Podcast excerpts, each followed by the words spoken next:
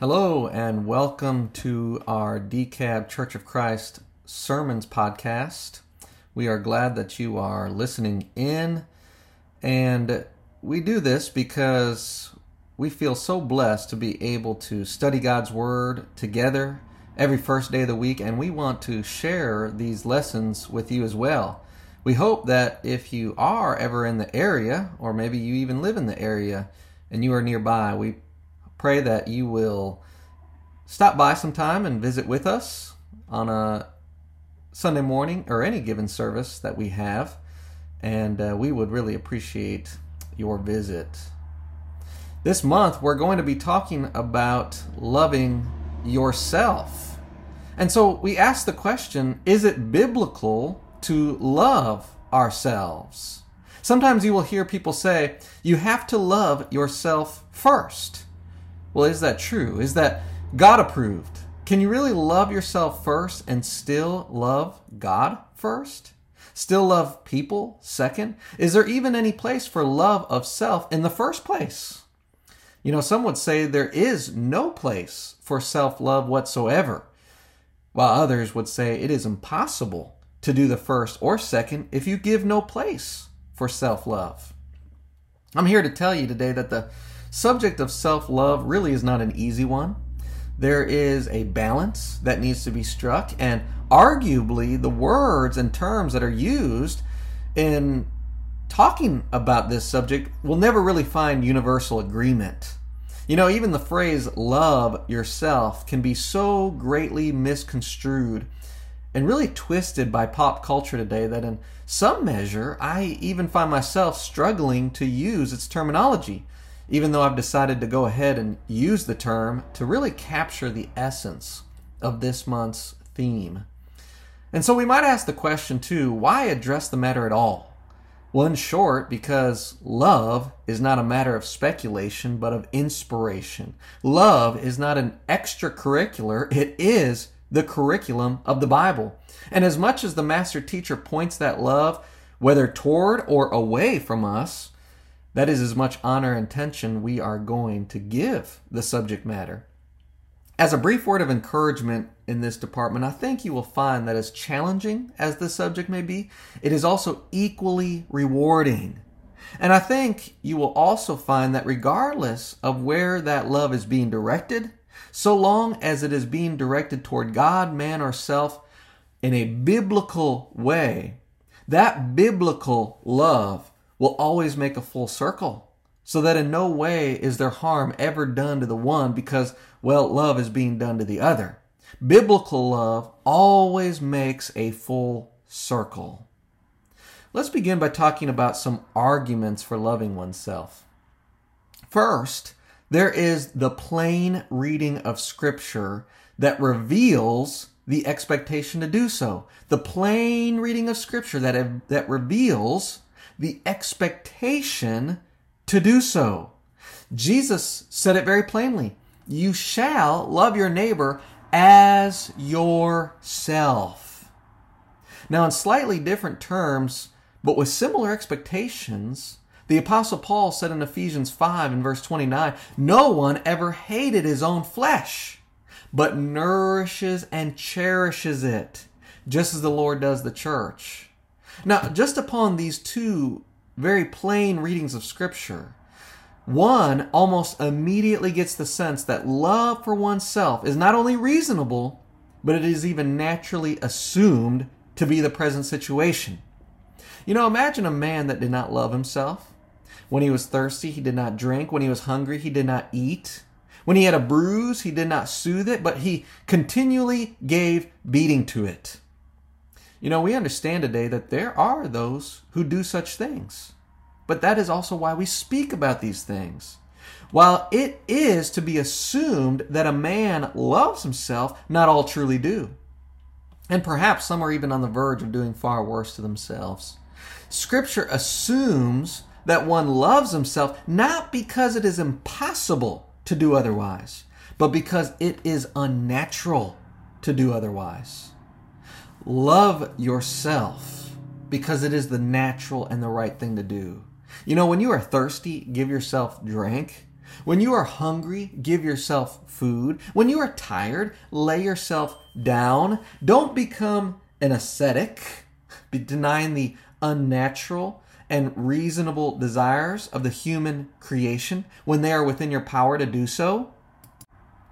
Remember Elijah? Remember the angel that was sent to him? Arise and eat, the angel said. And then the angel had to come to him a second time and say, Arise and eat.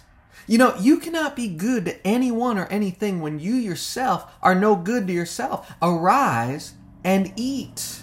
Be good to yourself. It's the natural thing to do. Don't be an ascetic, because from the Lord's view, that is really quite pathetic.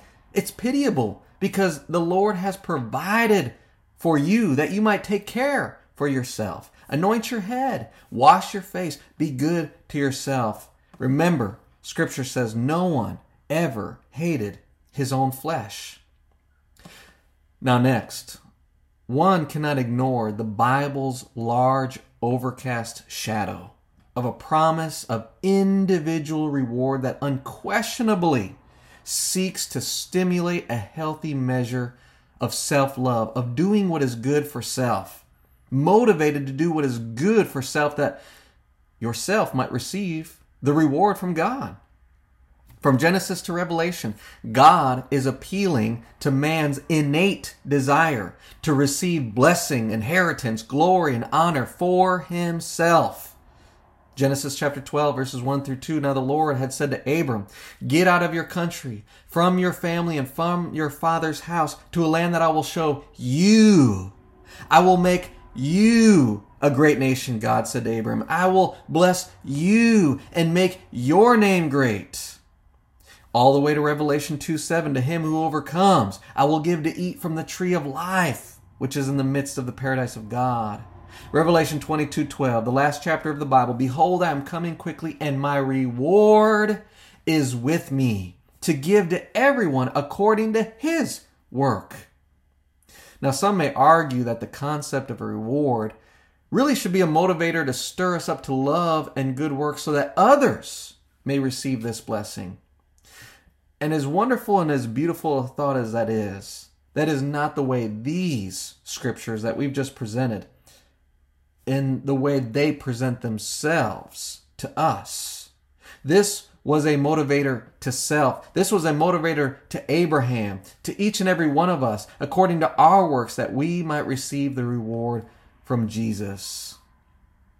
You know, can it honestly be said that anyone truly will not be deterred from committing sin that they will not be strongly motivated on behalf of self when they can see this personal reward that is before them. You know, Paul said, I discipline my body and I bring it into subjection, lest when I preach to others, why, Paul? Lest when I preach to others, I myself should become disqualified. 1 Corinthians 9 and verse 27. Jesus himself encouraged his disciples insistently based on self reward. No one who has left house or brothers who shall not receive a hundredfold, Jesus said, Mark 10 29 through 30. Will you love yourself enough to give yourself the reward? When faced with hardship to do what is right, especially amid persecution, difficult situations, will you love yourself enough to do what is good for you so that you may reap the reward. I think for certain Scripture is trying to motivate us in this aspect, in this way, from this perspective as well. Will you spite your own face when God's grace is so great? Scripture is asking us. Love yourself, be faithful. Why? For your own sake. And you will receive the reward of the inheritance. And then, thirdly, there is also in Scripture a constant exhortation to look to yourselves. You know, while the call to look to oneself may at times be found within context of incessant critical judgment upon others and Jesus essentially says, "Hey, look at yourself." Or remember Paul's defense of apostleship. Again, Paul calling the church and his critics to look to themselves to see that they are in the faith. But also, there is a call to look to oneself in Scripture for the pure sake of one's own self benefit. I think about the wise words of a father in the book of Proverbs who once said to his son, Son, if you become surety for your friend, in other words, you become a guarantor. A better translation for that is if you become a guarantor for a neighbor or a stranger rather than a friend, but really the idea there is a, a stranger, a neighbor. The father says, Look, son, you are snared by the words of your mouth, so I want you to do this deliver yourself. Deliver yourself like a gazelle from the hand of the hunter, he says. You need to look to yourself, son. You need to think about the trouble that is going to bring upon yourself because of this situation. And so get out of this situation quickly. Do this for yourself. The basis of benefit here is self benefit, essentially. But you know, you think about this that a father is addressing a young man, and that's why this lesson becomes difficult in some ways because it is to be admitted that a love of self really is the most immature and youthful of spiritual growth and maturation. There are similar words that are met on the day of Pentecost when the Apostle Peter is encouraging new disciples to be saved from this perverse generation. Save yourselves is how the King James Version reads. Acts chapter 2 and verse 40. Do this for your soul. Peter is telling these new converts, do this for your salvation that you may escape the clutches of an eternal hell. But so also with time, there is an expectation that one's spiritual love will greatly extend far beyond the reaches of his own soul but onward to his own neighbor, to his friend, to uh, his family members, even to the stranger and the enemy. But you know, no matter the case, no matter where this self love may begin on the scale of maturation, no matter whether wherever this this call to love yourself and to save yourself begins in one's spiritual journey, this encouragement to look to yourself really even continues into the latter days of the newfound faith. You look all the way even to the, the letters that John the apostle would pen. And there himself, he would say, Look to yourselves. He would tell these Christians, Look to yourselves. Why? That you don't lose the things that you've worked for, but that you receive a full reward. And Jude also, Jude 21, the, the second to the last book of the Bible, keep yourselves Jude says, The brother of Lord, keep yourselves in the love of God. I can even hear the same theme by that same wise father in Ecclesiastes chapter 7 verse 16 don't be overly righteous. Don't be overly wise. Why he says should you destroy yourself? And so no matter the case perhaps it can be the case that even as we grow spiritually, we are going to find moments of great discouragement. We might lose quite a bit of faith in man altogether in the works that we're doing. And so, no matter how grown we are, no matter how much we have matured in the faith, I think there will still be times in our faith where we, at bare minimum, will be called by God to say, hey, regardless of what's going on, regardless of how people might be letting you down, discouraging you, at the very least, look to yourself and preserve yourself. Do good for yourself. Stay faithful for yourself. You know, true biblical love will never do harm. It will never do harm to God. It will never do harm to one another. But it also will never do harm to self. True biblical love brings about a perfect circle. And so, yes, I believe with all my heart that it is biblical to love oneself in the right measure, in an appropriate way, especially if it is according to biblical love. You know, you may be wondering through all this, again, why? Why a message to love myself. I know the Bible says it, but why do I hear it? And, and doesn't the world love itself too much already? We need to hear this message because the world really doesn't love itself the way God intended for the world to love itself. There are many opposing kinds of love that are really not of the godly sort, and today they are threatening a love that was once considered natural and even assuming as far back as Jesus' day. But now there's a question mark where once God put a period. Now young people and old people alike are questioning even their identity in the flesh. Am I a man? Am I a woman? Did nature really get things right? Do I see the person that I'm meant to be when I look in the mirror, or do I see a big mistake? Did nature make a big mistake? Do I see what I'm supposed to be? Meanwhile, there are also those who come from the other extreme who think it's not proper or appropriate for a child of God to so much as even look in the mirror. Selfless has truly become self nothing. And while looking to the needs and goods of others, they've neglected their own need for self recovery and have perhaps even put their own salvation in danger. I would suggest that much fewer seem to fall into this category, though maybe the majority fall in terms of the church.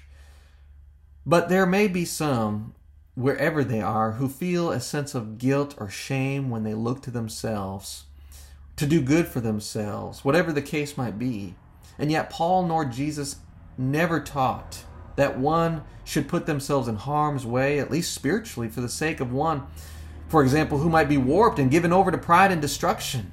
And certainly in the mistakes we have made in our life, and all of us have fallen short, I don't believe at all that Jesus would ever have us to beat ourselves up constantly. You know, the Bible says evil company corrupts good habits. 1 Corinthians 15, verse 33. Sometimes we might, as Christians especially, put ourselves in situations where these simply are not good for us and they don't help us in any way and maybe we can't change the situation at all and so we beat ourselves up nevertheless because we think we're just trying to do good that we have to be there for them. And yet paul reminds us that there are just some situations there are some company that is going to corrupt us before we are able to save them. Take care of yourself. Find balance. You know, Lord willing, we'll uh, continue to talk about this love for oneself, and we'll focus more about things of how to, the how to of how we are to love ourselves and strike that balance, that balance of self love that is pleasing and biblical. One thing we can be certain of is that there is nothing more biblical in loving ourselves than becoming and being a faithful follower of Jesus Christ through repentance and baptism. I pray this day that you are following Jesus faithfully. But if we can help you in any way to become a Christian, why don't you reach out to us? We would love to be able to help you with that effort. No matter where you are, there is an opportunity, I trust, for us to help you become a faithful follower of Jesus Christ. Love yourself Yes, love yourself, the Bible teaches.